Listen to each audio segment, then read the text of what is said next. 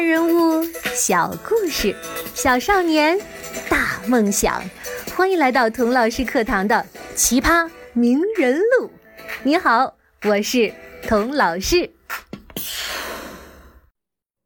上一集我们从古希腊、古罗马的音乐，一直讲到了以巴赫为代表的巴洛克音乐。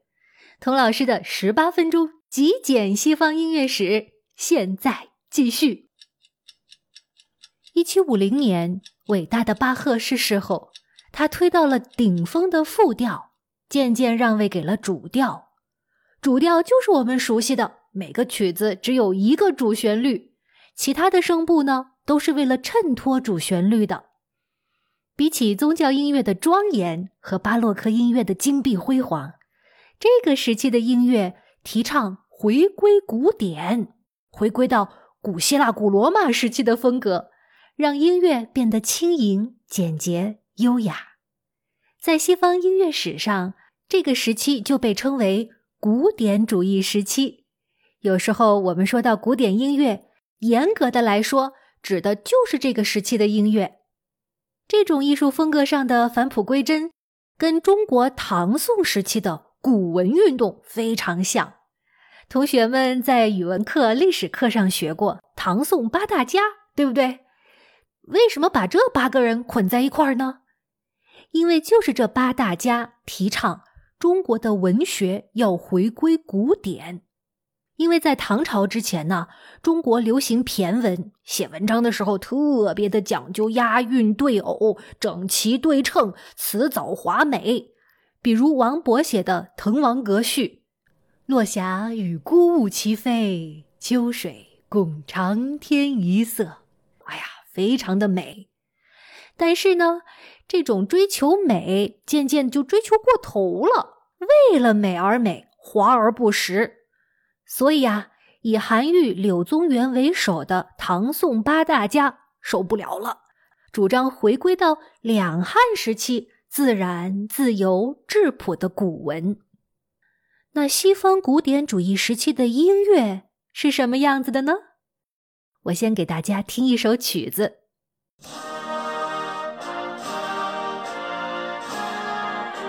喜欢足球的朋友一定对这个旋律不陌生吧？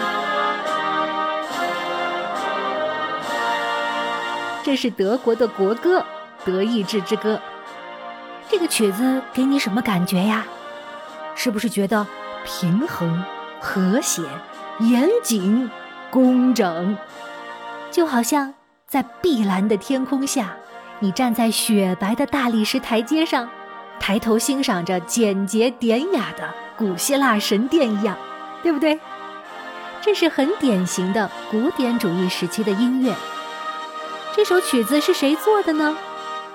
是被誉为交响乐之父的海顿。你也许对海顿不熟，但是啊，你一定知道他的两个学生，一个。是莫扎特啊，还有一个就是贝多芬。童老师曾经讲过莫扎特和海顿打赌用鼻子弹钢琴的故事，你还记得吧？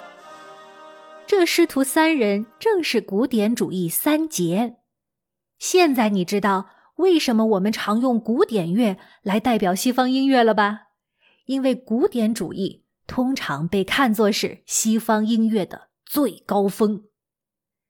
我再给你欣赏一段音乐，看看你能不能猜出这首曲子是谁写的？是海顿、莫扎特，还是贝多芬呢？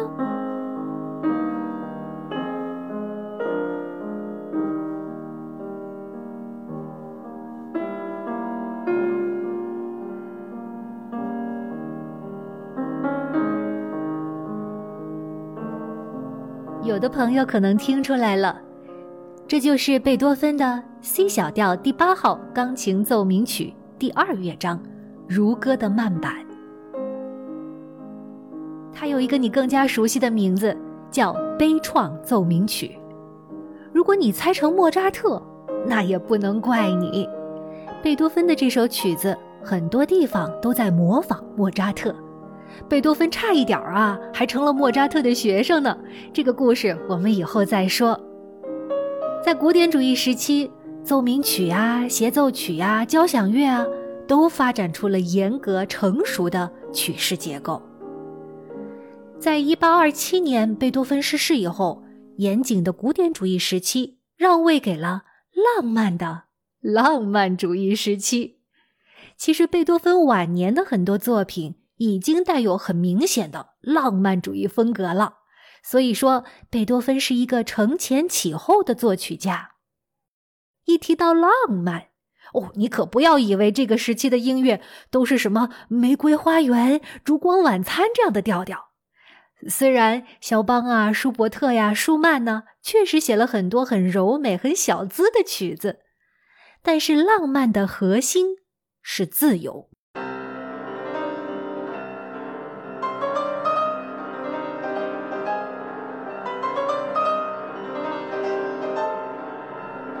现在听到的就是肖邦的《革命练习曲》。当时的作曲家打破了古典时期严谨的曲式要求，作曲家不是为上帝作曲，不是为贵族作曲，甚至不是为了取悦听众而作曲，那是为谁作曲呢？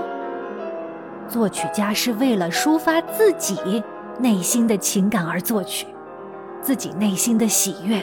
孤独、缠绵、高傲、愤怒，都可以写到音乐里去。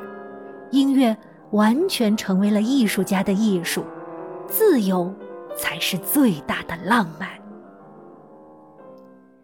莫扎特和贝多芬多多少少为了自己的自由付出了代价，而浪漫主义时期的音乐家则终于可以昂首挺胸，因为自由而骄傲而成功。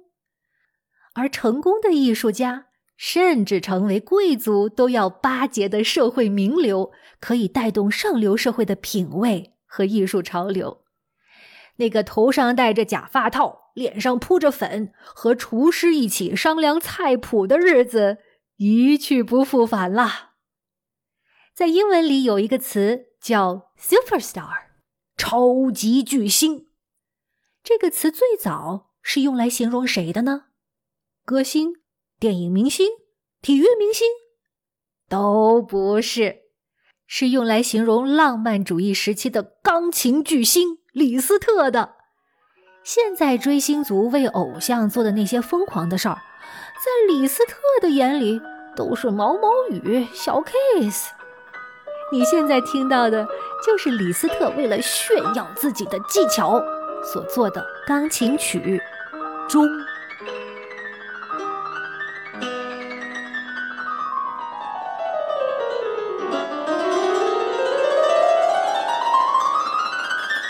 你猜这是谁演奏的呢？嗯，朗朗。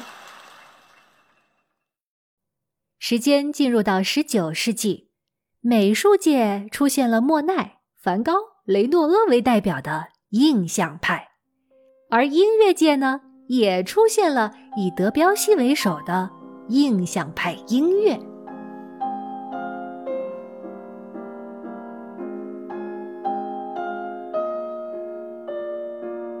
这就是德彪西的《月光》，你听，是不是能听出莫奈睡莲里的苔绿、粉红、月白、鹅黄和冰蓝呢？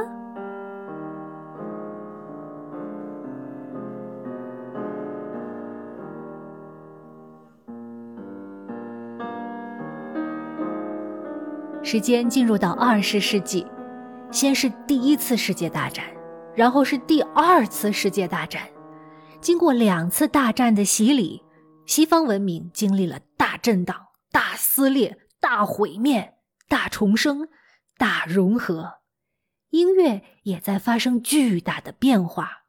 无调性音乐、爵士乐、民谣、摇滚乐、电子音乐此起彼伏，形成了西方音乐新的交响。童老师的十八分钟极简音乐史到这儿也讲完了。最后，请大家欣赏一下二十世纪奥地利作家马勒的一个作品。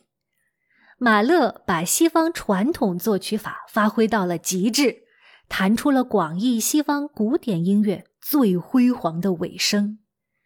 他受贝多芬《欢乐颂》的启发，特别喜欢把人声啊，就是人的声音写进交响乐里，动不动就来一个一千人的大合唱。不过今天我请你欣赏的不是大合唱，而是一首独唱，是他大型声乐交响曲《大地之歌》的第四乐章。为什么要选《大地之歌》呢？因为这里面呢，六首歌的歌词来自六首翻译成德语的唐诗。你没听错，你现在听到的是第四首李白的《采莲曲》。若耶溪边采莲女，笑隔荷花共人语。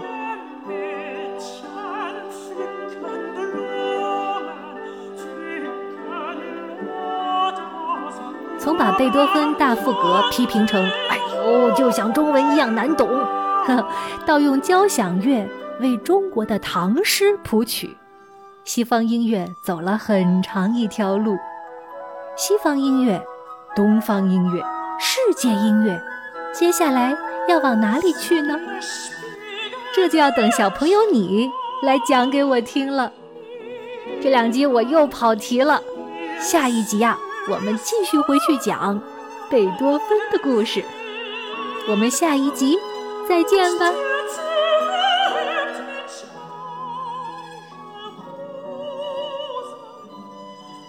scared